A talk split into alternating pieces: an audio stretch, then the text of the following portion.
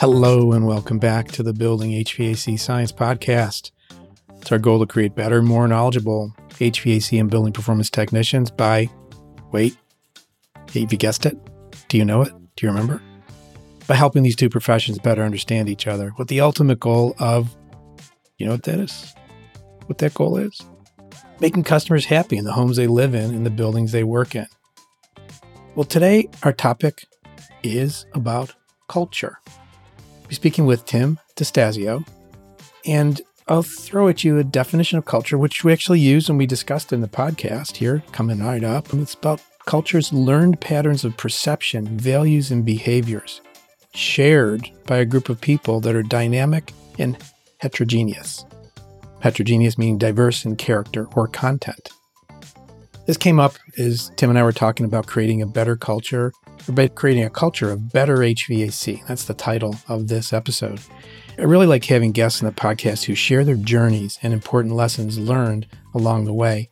We definitely explore these topics and more with Tim as he explains how he learned what he knows today. From starting in industrial, ending up in residential, and now combining in building science, Tim shares with us his lessons learned and his perspectives on hashtag better HVAC. Tim is very active on LinkedIn, so I've got his link in the show notes if you want to follow him there. We spoke of Corbett and Grace Lunsford's a list of HVAC companies that use technicians that use science. We have a link to that. Talked about that a couple times already in the podcast. He also has done a course on Udemy, which is a self training online system there's a link to that, an HVAC course he taught, and his YouTube channel. In addition, he's a brand ambassador for MeasureQuick. So let's get into the conversation with Tim DeStasio and talk about creating a culture of better HVAC. How are you doing today? Really good, Bill. Thanks for having me on. I first met you at the HVAC symposium, or maybe met you online, or yeah, I think back in 2019 when Brian did the, I think it was 2019 when, no, it was 2020 when you did the first one. And yeah, that's when I met you. I've been, of course, absorbing your content for years before that, but that was the first time we met on in person. So you're absorbing the content because of your background, probably. Which why don't you share that with the listeners, please? Yeah, so my background in HVAC started in the late 90s in high school. My high school started an HVAC program and my senior year was the first year that they started. So they were bringing in all the new equipment, all the tools. And part of our class was to help set up that lab. And that got me really interested in HVAC. Immediately after high school, I started going for an associate's degree at the local community college. And I got a job at a pretty big, well known at the time, commercial industrial HVAC mechanical contractor and spent 12 good years there. We did a lot of really big chiller work, air washers, which is like a swamp cooler with chill water. At least that's what they called it. and so they did a lot of manufacturing work. And when you think about the 90s, was when manufacturing was dying in the South. Uh, of course, I'm in North Carolina. So all that stuff was moving away. So they had to retool. And then that gave me the opportunity to start working on data centers and clean rooms because pharmaceuticals and computers, computer data centers were, were coming into the state as textiles and other manufacturing was leaving. But then around 2011, I decided I was going to go for my contractor's license. In order to do that and pass the tests, I started taking some prep classes and I started learning the ACCA manuals. That was a big part of the test, was being able to answer certain manual J, manual D questions. And it really got me interested in the building science side of it, and how the HVAC has to cooperate with the building. And coming from commercial industrial, we typically just worked on equipment. We didn't care about the envelope. It just wasn't on our radar. But as I started learning this, I got really interested in it to the point that I decided to quit my job and I started a company where I started doing some residential work just so I could work in that space. And so I started my own company in 2011. It was Southern Comfort Consulting and Service. And I ran it for 11 years. And during that time, I became BPI certified as a building envelope analyst. And I sort of became the HVAC contractor that every home performance contractor and building science person wish they had. And I was the only one in my market that was speaking their language and approaching it from a building science standpoint. And I had a lot to learn. And I did that for 11 years, ran a, a pretty decent business, was able to have the opportunity to sell it because at that point, toward, there towards the end, I'd grown it to the point where everything funneled through me and my mental health and my physical health was suffering. And I just had an opportunity to sell it instead of scale down. And that's what I did. I sold it. And that allowed me to move here to the Southport, North Carolina area. And I've started up another business called Comfort Science Solutions. And this business is just a one man operation, me. I focus on consulting and HVAC design, do a little bit of service still have my contractor's license, but also focusing more on the home performance consulting. And that's just one of the things that my business does. But that's the path that brought me here. It started in industrial and then I backed my way into residential and don't do any commercial industrial anymore. I strictly focus on residential and trying to incorporate more building science. I like the way you phrased it. HVAC has to cooperate with the building. Can you expand on that a little bit? Yeah. So, what got me learning about that more was when you do a load calculation, it is all about the building. And to properly size the system, how much airflow needs to come out, to properly select the system, you have to know what the building is and what it's made out of and how it reacts, how leaky it is, what the needs of the building, what the use of the building is, especially in commercial. You could have a high occupancy building, you could have a low occupancy building. Your HVAC approach on either is going to be different. And so we can't just ignore that as HVAC contractors. And I think even in 2023, there are many HVAC professionals that choose to ignore it and just focus on equipment. And I just learned really early on that they have to work together. We've all heard the house is a system, the HVAC is just part of that system. And I even think about things that Neil Comparetto and the people that he works around says that the house is the biggest duct in the system. So we can't ignore the fact that these two have to work together.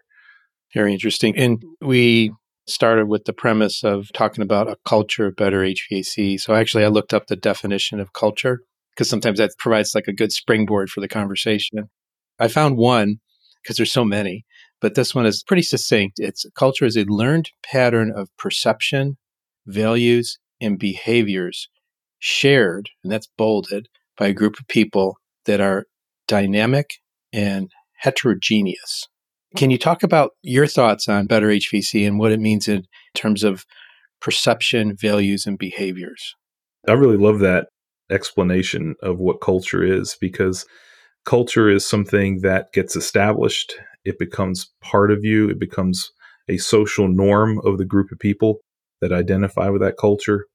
And cultures are part of people's identity. And I think that's when it comes to better HVAC, that needs to become a culture with more and more contractors and technicians and professionals. And culture can change. We have to learn culture sometimes. And so, for example, you think about culture here in the United States, culture has changed over the years where sometimes for the better, sometimes for the worse. But even in the last 50 years, culture of this country has changed. Some things were learned. It came from education. Sometimes it came from misinformation.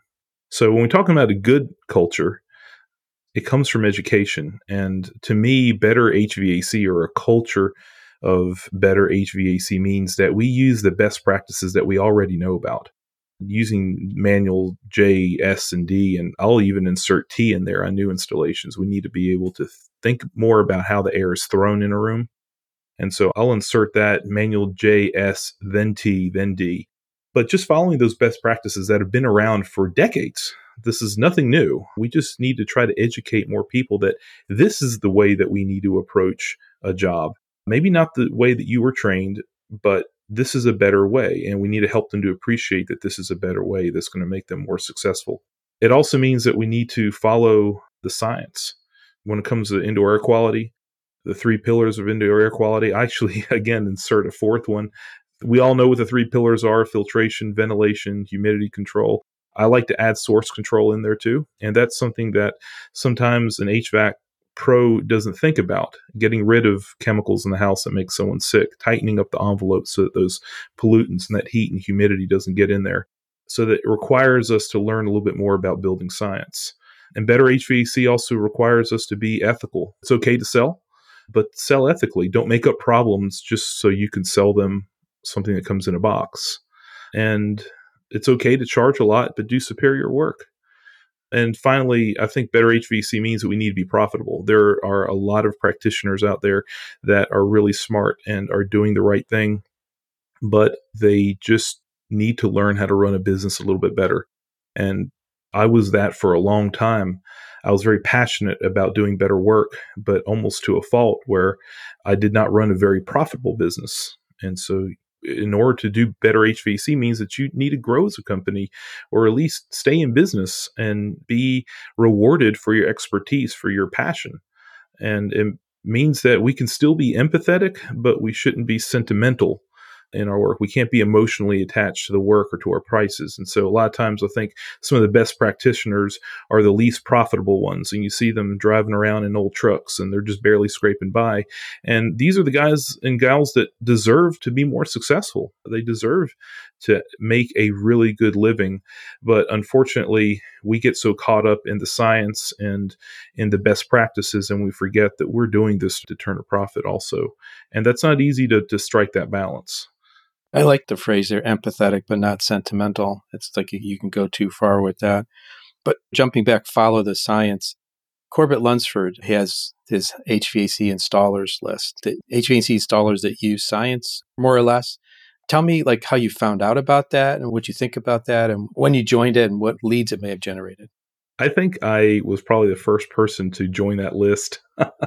I've been following Corbett's content for a while and I think as HVAC installers, we need to set ourselves apart from everybody else. And there has to be a way that the end user can get to know who the really trustworthy and competent contractors, installers, and designers are.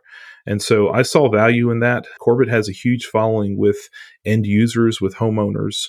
And for my new business, because one arm of my business is HVAC design, that I signed up actually for both as an installing contractor that follows the science, but also as a designer. And I've actually gotten more than several, especially design leads from folks that are building a house and they just need a good HVAC design they can hand over to their contractor. They've got a good contractor in the area. He does use best practices, but maybe he's a little bit uncomfortable with the design process. And sometimes, especially contractors that have been in it for a long time, they're set in their ways when it comes to sizing and selecting unit and duct design.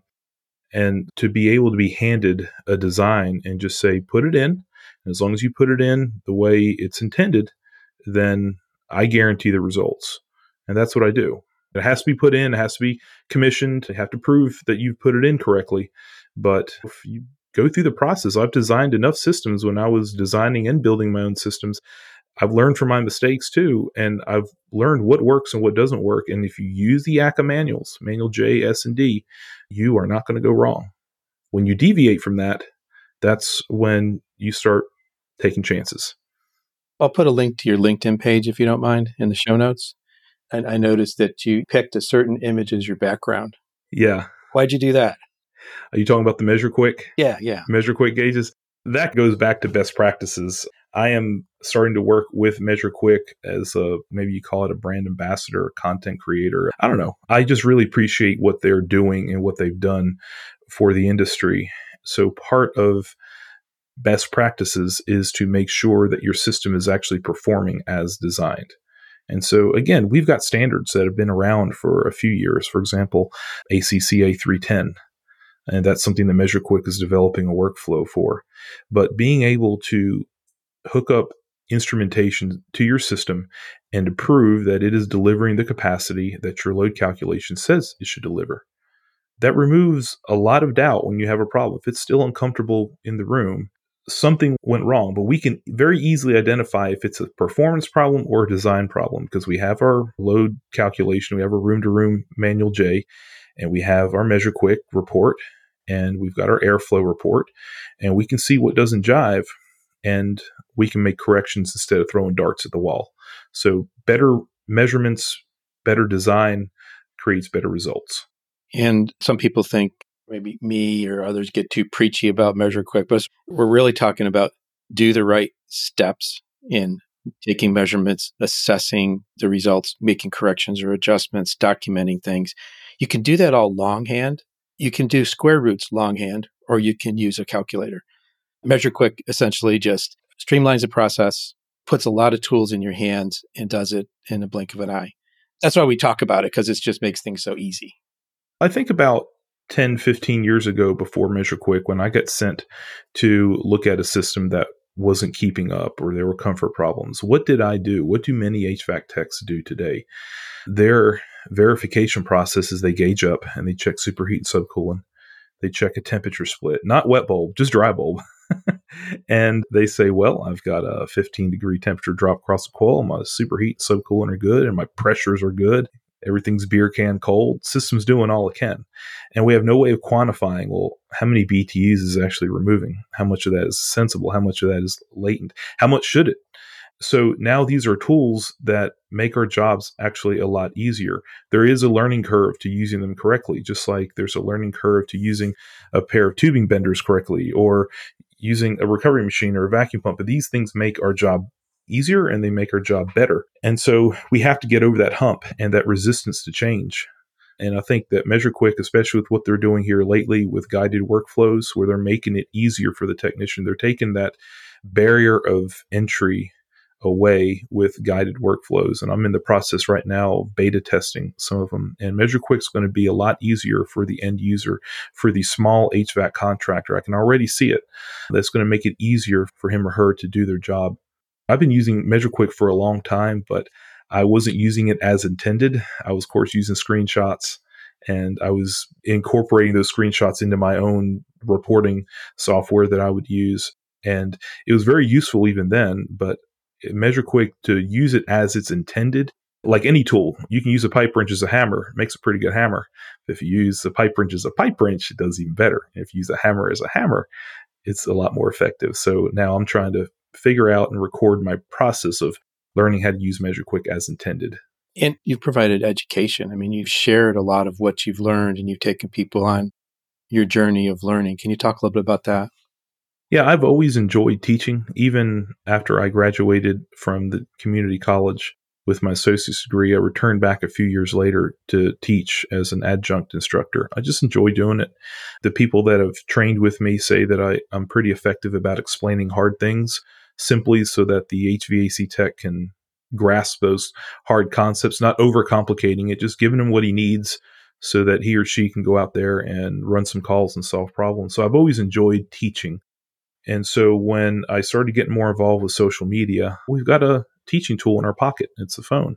And we can just record little lessons learned, observations, things that worked, things that didn't work. And I started doing that a few years ago. And started doing more and more of it.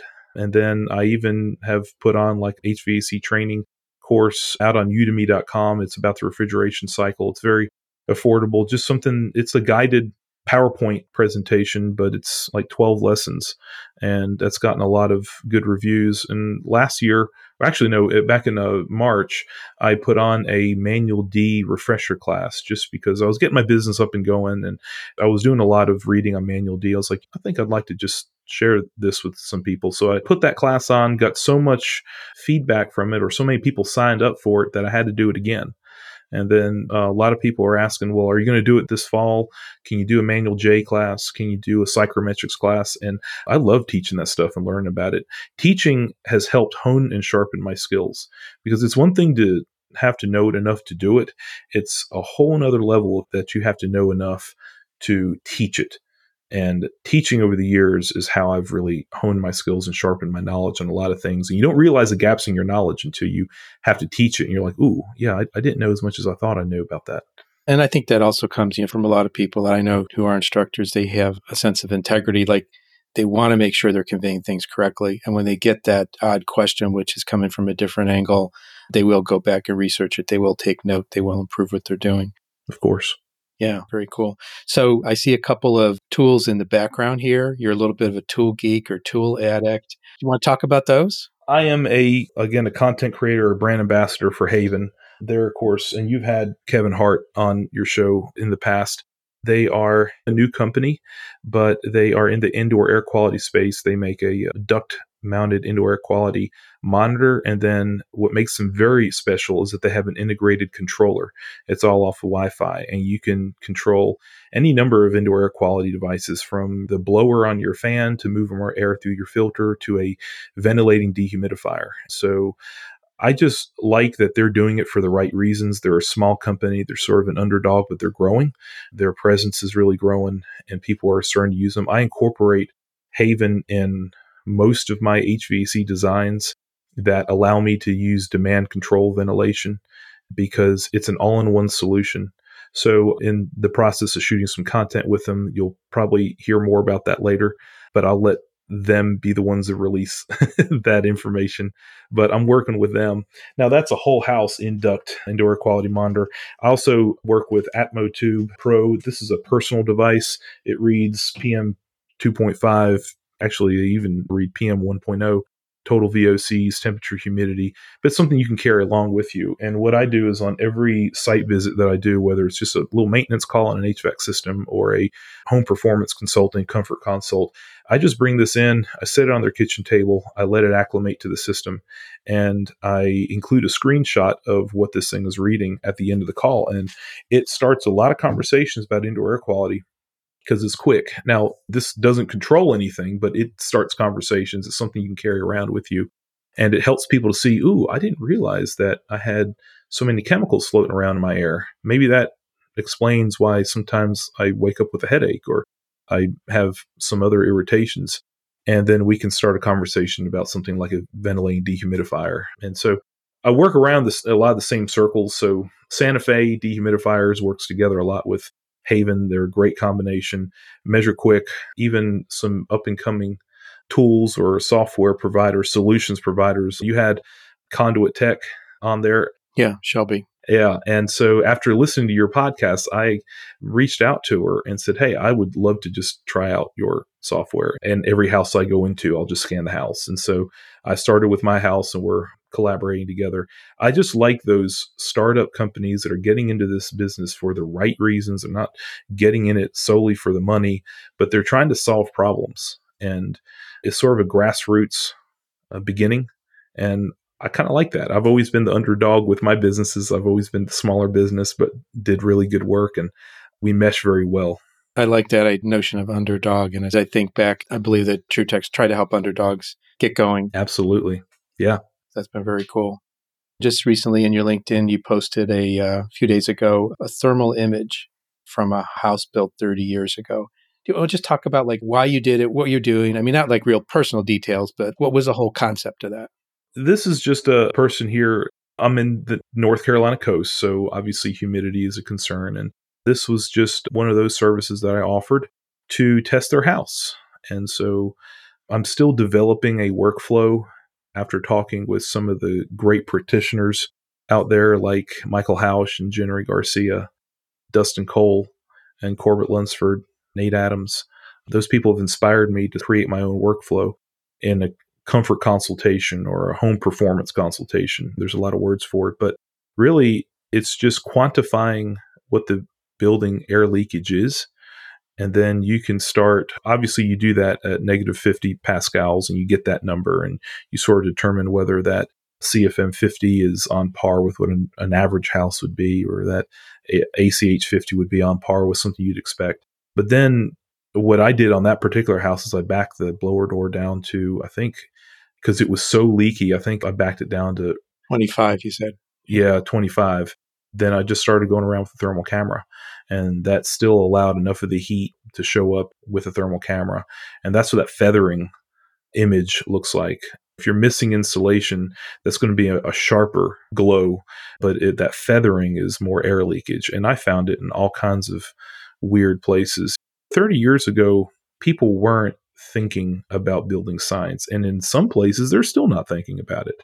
And so there are all kinds of opportunities, but we can start explaining to the homeowner what is going on with their house. And the way I explain it to people is that my report's going to find all kinds of stuff. We're going to find missing insulation. We're going to find air leaks. We're going to find duct leaks. We're going to find HVAC performance problems. but this is a roadmap and you may get intimidated by the list of things that your system needs you don't need to do them all at once. We can itemize them, we can prioritize them for you, but this is a roadmap. If you're going to stay in this house for a long period of time, we can start knocking a few of these things out. We can start with ones that give you the best return on investment.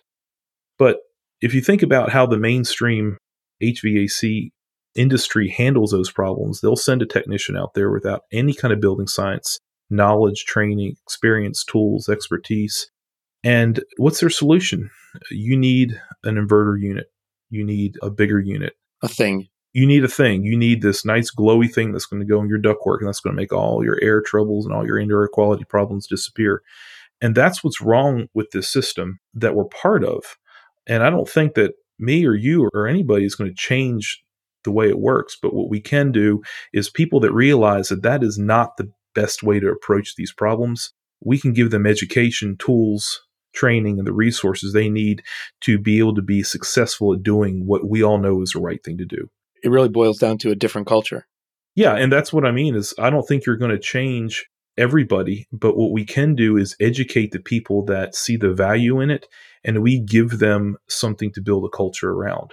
Not everybody's going to change, but the ones that want to, because I was one, I did not have the education or the knowledge to have an appreciation for better HVAC. I was not trained to do things the right way. It was beer can cold. It was when we pulled a vacuum. I never smoked, but I was always with a technician that smoked. It was two cigarettes and a cup of coffee. Then we turned the vacuum. I mean, that's how I was trained. But once you get educated in it, there's two different types of people. There's some people that reject that, and there's people that pursue that. And I think we just give something for the people that want to be better.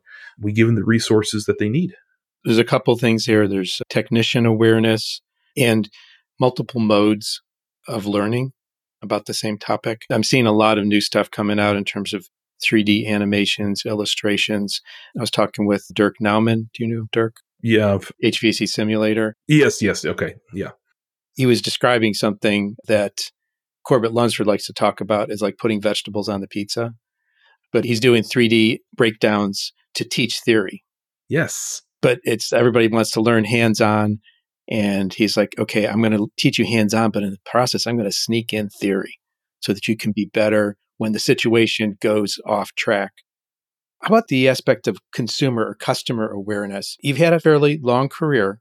What have you seen change in terms of customer or consumer awareness of some of these things we're talking about? I've only been in the residential space for maybe less than 15 years. Commercial industrial was a little bit easier because you were dealing with facility managers, engineers, people that were already educated and they knew more or less what they wanted. But in the residential, people are educated, unfortunately, by marketing. And the biggest spenders in marketing and advertisement are usually the most egregious offenders. And so people are getting their indoor air quality education from ads on YouTube for devices that may or may not do the job that they're saying they're going to do and may cause adverse health effects like turning certain VOCs into formaldehyde.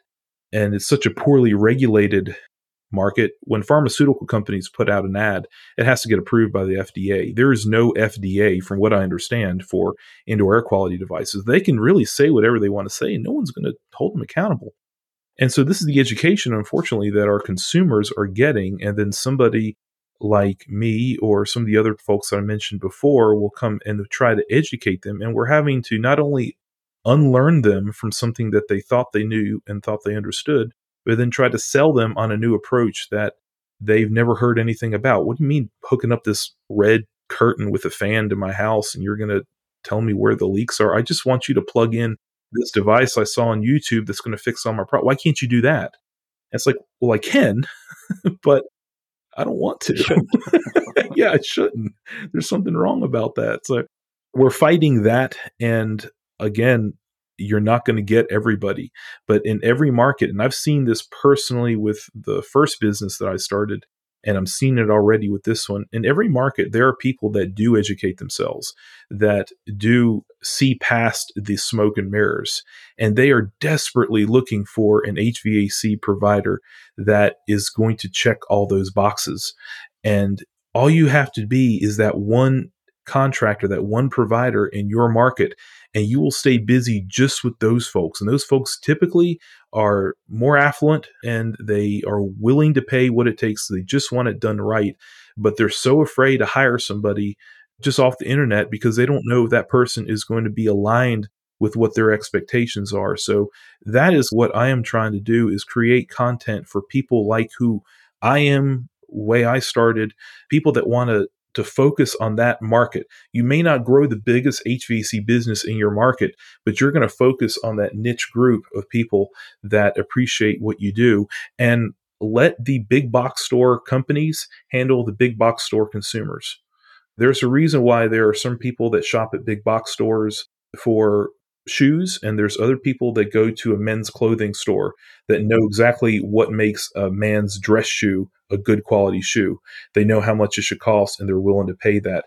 I focus on the boutique customers and we let the bigger companies handle the masses because unfortunately the masses are going to be poorly educated and I don't see that changing anytime soon. Yeah. Do you think you can run in both modes in parallel, like a mass service business and a boutique service in the same organization? Or does it strain the culture too much? I know there are some companies that are able to do that and they're unicorn companies. I'm not saying that it's impossible, but you almost have to be a unicorn owner and you have to have a unicorn team. And that's hard to do. And I wanted to do that and I never got over the hump. And so I just stayed small but in order to grow and have a massive company, you need a lot of equipment sales. You're not going to do it by doing a bunch of blower door tests and a bunch of diagnostic. You need massive equipment sales. And in order to generate those sales, you need to sell units. That needs to be your priority.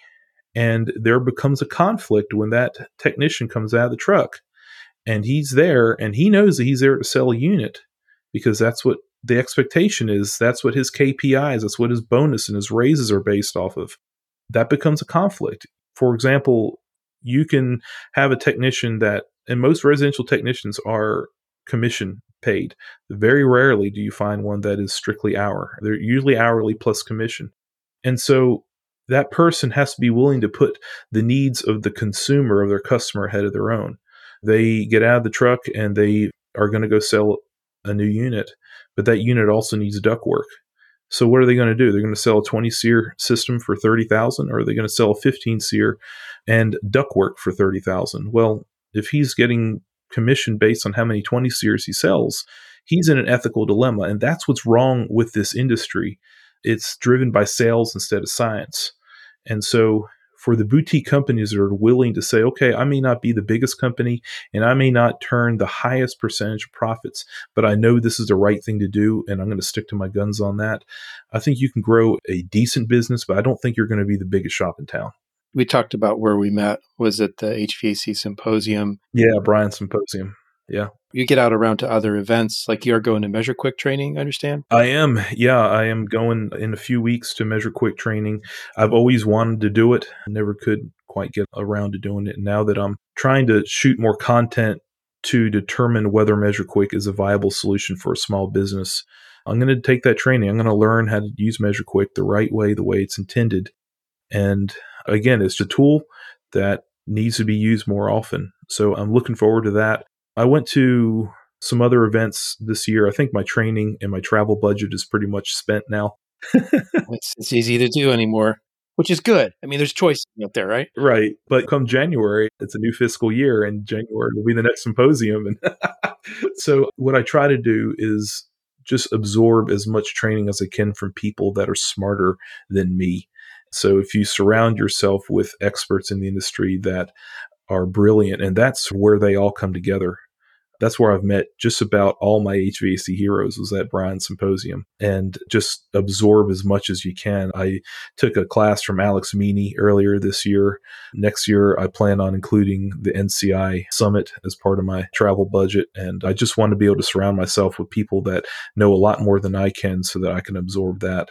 And that's just my goal is absorb it and then share it. If anyone wants to stay in touch with you, keep up with what's going on, what's the best way to do that? On LinkedIn, it's Tim DeStasio. Last name is D E S T A S I O. With a space in there. Yeah, there is a space in there. I don't know whether. I think it makes a difference because I was looking this morning and I jammed it all together and couldn't. Oh, okay. Yeah, good. Well, half my family uses the space and the other half doesn't. And I finally found my birth certificate and there is a space there. But what's crazy is that my passport does not have a space and my wife's does, or the other way around. So when we travel internationally, that sometimes has created a little bit of a raised eyebrow. But yeah, Tim DeStasio and LinkedIn. And I do a lot on Instagram. So it's at Tim DeStasio HVAC. So everything I post on Instagram goes on Facebook. Same thing at Tim DeStasio HVAC. And also on YouTube, some of my longer videos I'll put on YouTube. That's also at Tim DeStasio HVAC. And the name of my company is Comfort Science Solutions. And so I'm offering design consulting, either independent design or just consulting, looking at somebody else's design. And that's comfortsciencesolutions.com. I also work together with another former guest of yours, Jeremy Begley. I know you had him on a few weeks ago. He's with HVAC Design Partners and Green Building Consulting and I do some independent design or some subcontracted design for him, but also some design reviews for LEED jobs. And so I get to see the designs of other companies. And again, you start seeing some of that old school mentality in some of these designs that we're trying to get guys to unlearn. That's kind of an interesting perspective is to review those designs for 310 design reviews and you see all kinds of crazy stuff they'll put in there. But yeah, so I, I, work together with them a lot too. I just want to throw that in there. Jeremy's a great guy. He's done a lot of work and really smart. I've learned a lot through him. So just wanted to throw that in there. Very good. Thanks for joining us today, Tim. I wish you luck. I'm glad the storm today avoided you uh, without too much. Hurricane to Idalia. We're good. Good. We're good. I'm going to drive around, see if there's anything damaged, but thank you for that sentiment. Appreciate that. Keep in touch, and I encourage our listeners to follow up with some of the links to learn more about what Tim's doing, look at some of his work, get in touch with him if you can use his services, or just pick his brain a little bit more because it sounds like he wants to share. Thank you, Bill. Appreciate that.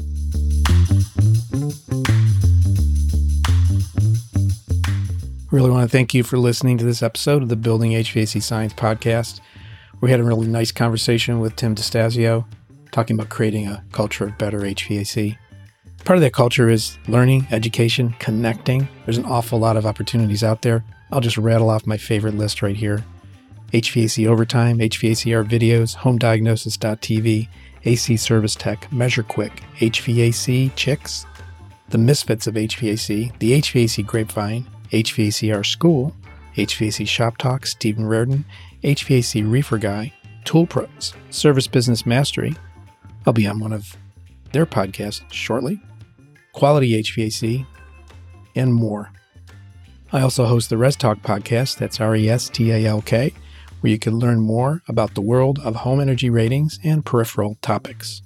If you want to keep up with other things that we find interesting here at Building HVAC Science, follow us on Facebook or just connect with us on TruTech Tools through marketing at trutechtools.com, T R U T E C H T O O L S.com. Full disclosure, I'm a co owner of TruTech, and the Building HVAC Science podcast is a production of TruTech Tools Limited. If you're in the market for tools or test instruments mentioned in our podcast, take a look at trutechtools.com. That's true without an E, techtools.com. See what we carry. And if you're in the market to buy, use the offer code HVACBS for a nice discount. As always, want to thank you for listening to the Building HVAC Science podcast. It's really heartwarming when we hear feedback, uh, any little thing positive, negative, whatever, just let us know you're listening. Again, reach out to us at marketing at trutechtools.com. Thanks again. Have a wonderful day. We hope to have you back listening again at the Building HVAC Science Podcast. Ciao.